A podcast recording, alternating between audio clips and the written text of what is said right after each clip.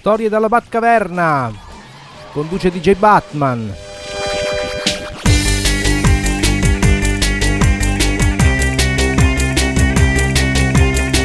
Prima puntata su Radio Start che ringrazio della fiducia e della follia, ve ne pentirete molto presto eh, per un uh, programma di delirio in studio il vostro DJ Batman, alla regia il maggiordomo Alfred Pennyworth che ringrazio.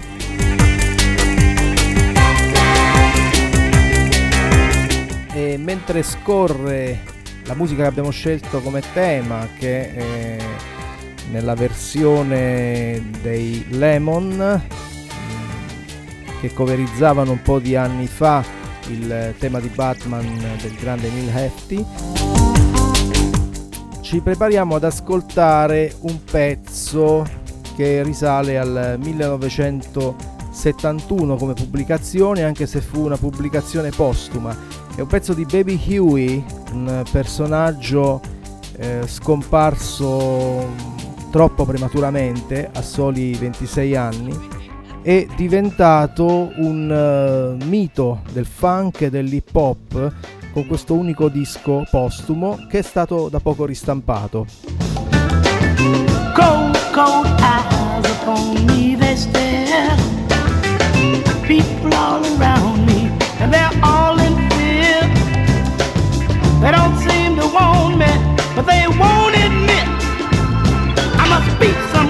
Living Hard Times in this Crazy Town cantava Baby Huey e questo pezzo composto e prodotto da Curtis Mayfield quindi insomma la classe non è acqua si sente dal sound. Eh, mi piace farlo ascoltare perché è stato ristampato da pochissimo su vinile su etichetta Run Out Groove che è un'etichetta che stampa vinili dal catalogo Warner in edizione limitata eh, l'edizione che è uscita eh, comprende un secondo vinile con una serie di strumentali inediti.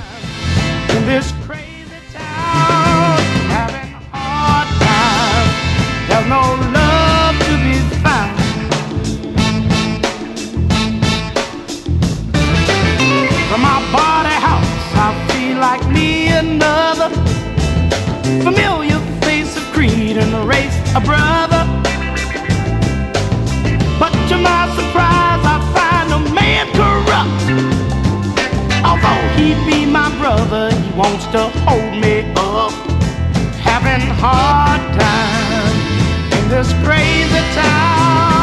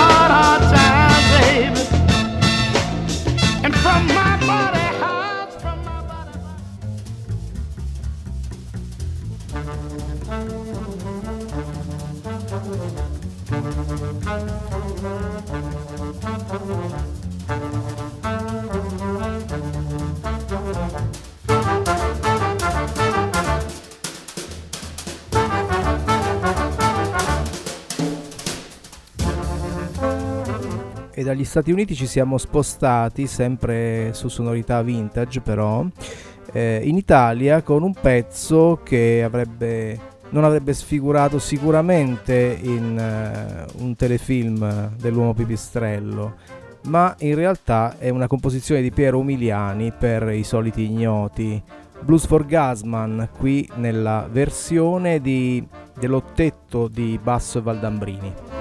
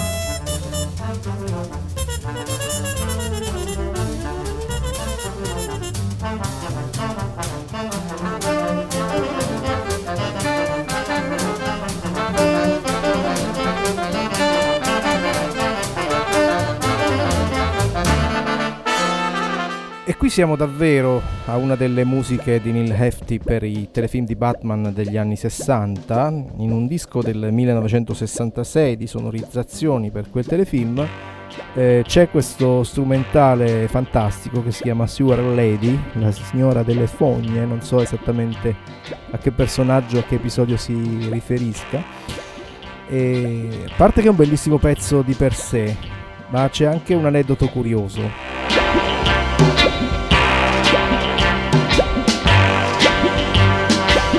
L'aneddoto curioso è che a insaputa degli autori e dei titolari del pezzo originale, questo pezzo e un altro dei brani composti da Neil Hefti per Batman, Hefti ricordiamo eh, grande arrangiatore dell'orchestra di Count Basie, ehm, l'altro pezzo che si chiamava Evil Plot to Blow Up Batman e questi due brani sono stati usati abusivamente in un pornazzo.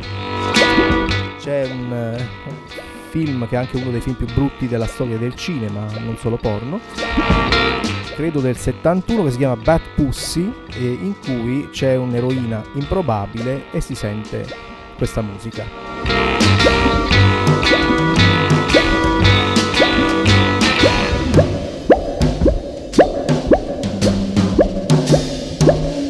Bad Pussy trovate qualcosa su YouTube, in particolare la scena in cui c'è questa musica, in cui lei esce da una specie di sgabuzzino in cui si è cambiata e Balzellon Balzelloni si muove su una eh, palla di gomma rimbalzante, eh, ferma un aggressore che sta attaccando una donna e, e poi eh, una volta sconfitto il personaggio si allontana sempre saltellando sulla palla di gomma.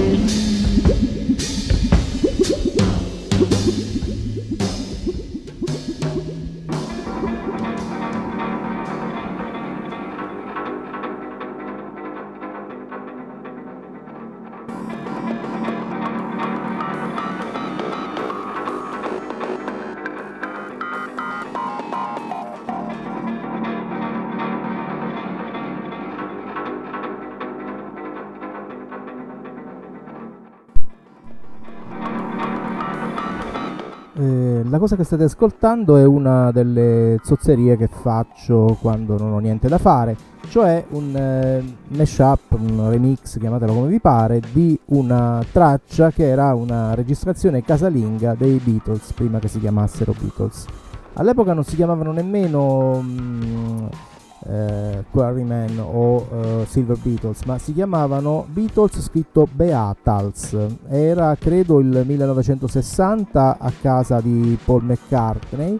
Eh, si dice che in queste registrazioni casalinghe fosse coinvolto anche il fratello di Paul e ehm, il sottoscritto ha manomesso il tutto eh, portandolo diciamo in una ehm, atmosfera breakbeat o trip hop poi mi menate dopo con calma.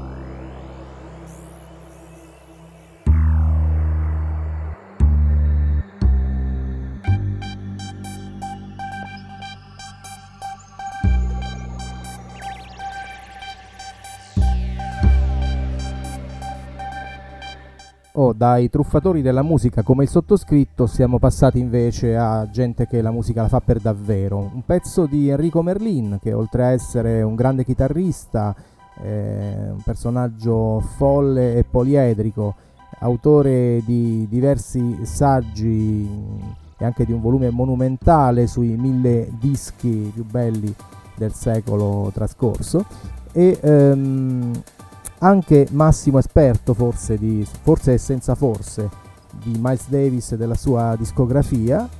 E qui però eh, in una sonorizzazione per uno spettacolo teatrale che si chiama Pale Blue Dot, eh, scritto e interpretato da Andrea Brunello, eh, produce una traccia elettronica che a me fa pensare a certi lavori degli Orbital degli anni 90.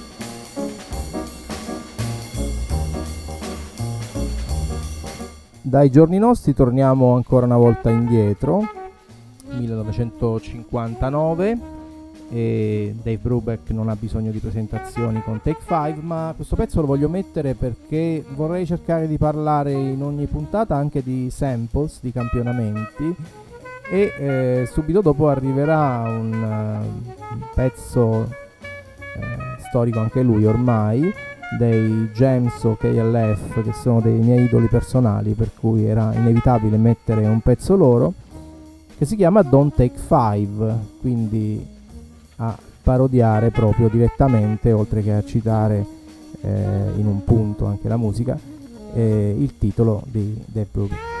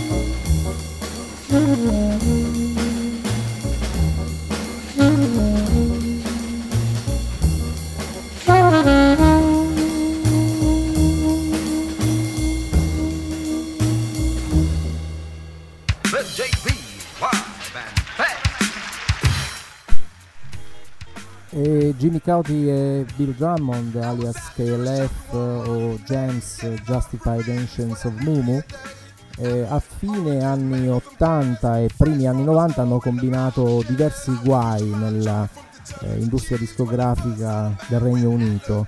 Hanno anche pubblicato un libro che si chiamava um, The Manual eh, How to Have a Number One the Easy Way, quindi il manuale per avere un disco numero uno nel modo più facile no? per arrivare al numero uno, il metodo e eh, a parte che questo manuale ha spinto un sacco di gente a fare musica in maniera improbabile qualche volta anche ottenendo risultati a sorpresa. Eh, il sottoscritto è uno di questi. Ma ehm, a parte questo, eh, questo era eh, un pezzo così rappato che ehm, partendo dal gioco di parole con Take 5 dice non prenderne 5, prendine quanti ne vuoi e parla di fregare frutta al supermercato, ma in realtà sta parlando di rubare suoni, come loro stessi fanno all'interno del pezzo.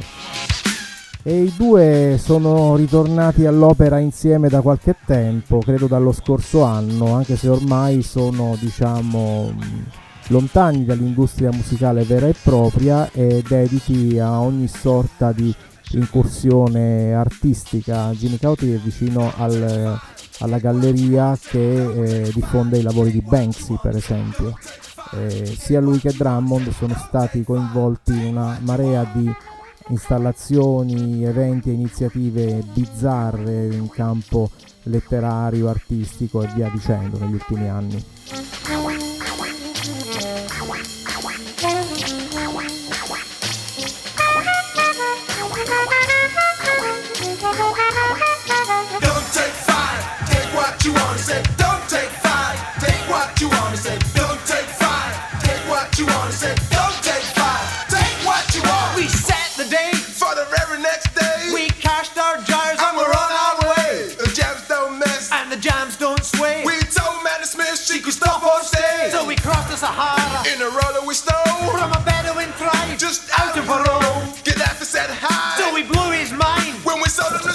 of Solomon's mind.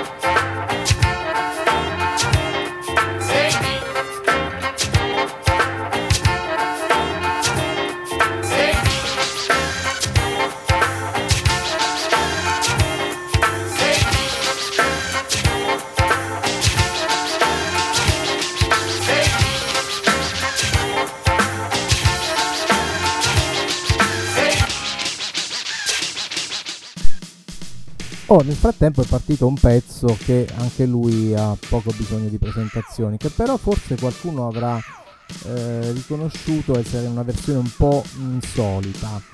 È un remix del remix e eh, lo metto perché mi dà modo di parlare di un argomento, cioè di legalizzazione del remix su internet, perché nella ehm, negli ultimi 10-12 anni in particolare, quindi dall'avvento di YouTube in poi soprattutto, la produzione di remix, mashup, megamix casalinghi è andata aumentando in maniera esponenziale, ma eh, spesso sono sorti anche problemi, no?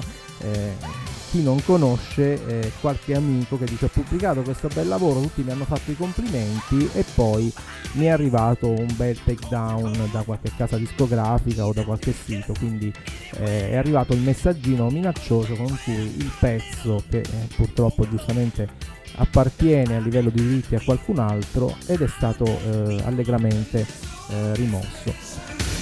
Ecco, eh, qualcuno negli anni ha cercato di eh, rimediare a questo problema eh, con dei sistemi più o meno bizzarri.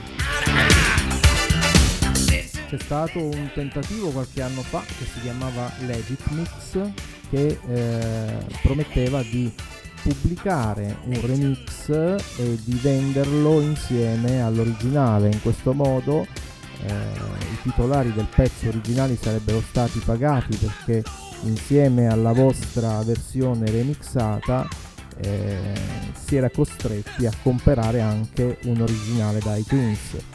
L'accordo con iTunes era una cosa interessante, peccato che poi il sito intanto non ha resistito diciamo molto, è chiuso ormai già da qualche anno, ma ehm, c'erano anche delle cose abbastanza bizzarre, cioè il sito prometteva di eh, ricreare una sorta di eh, simulazione del vostro remix da zero semplicemente usando il file che avete inviato e i file originali. Insomma è difficile che un computer riesca a ricreare eh, il remix finale che può contenere veramente di tutto e di più pur disponendo eh, degli, degli, originali. Per cui eh, questa era una sorta di, di truffa eh, se vogliamo dire. Eh, anche se eh, c'era come dire tanti discografici non, non hanno protestato perché eh, si vendeva qualche copia dell'originale ugualmente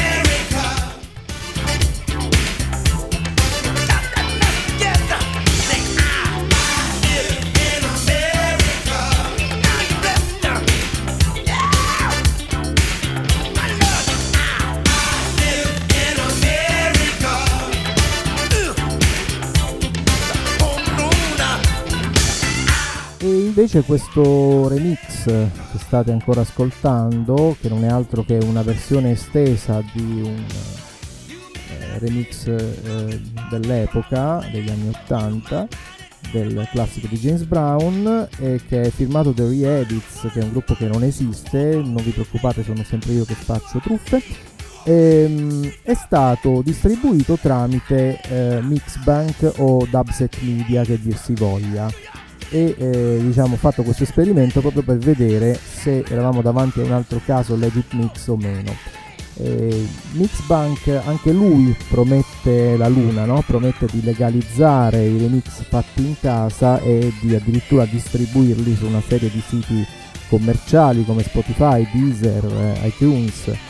In realtà eh, sembra che gli accordi in essere con questi siti stiano già decadendo, per cui eh, il brano è stato pubblicato sì su Apple ma solamente su iTunes Music, quindi in solo streaming, non anche in downloading, ed è ancora latitante negli altri siti dove il sito promette di poter uscire.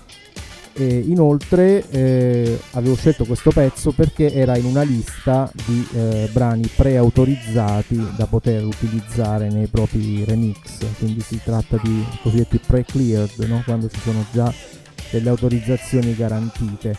E in realtà eh, mandare dei remix o delle sequenze mixate peggio ancora con tanti pezzi eh, che non siano già presenti nell'archivio significa eh, non vederli pubblicare affatto e ehm, il sito li mette come dire in stand by in attesa che eh, un'etichetta eh, li approvi. Eh, buonanotte. Insomma direi che c'è ancora tanta strada da fare per questo tipo di, di lavoro su internet.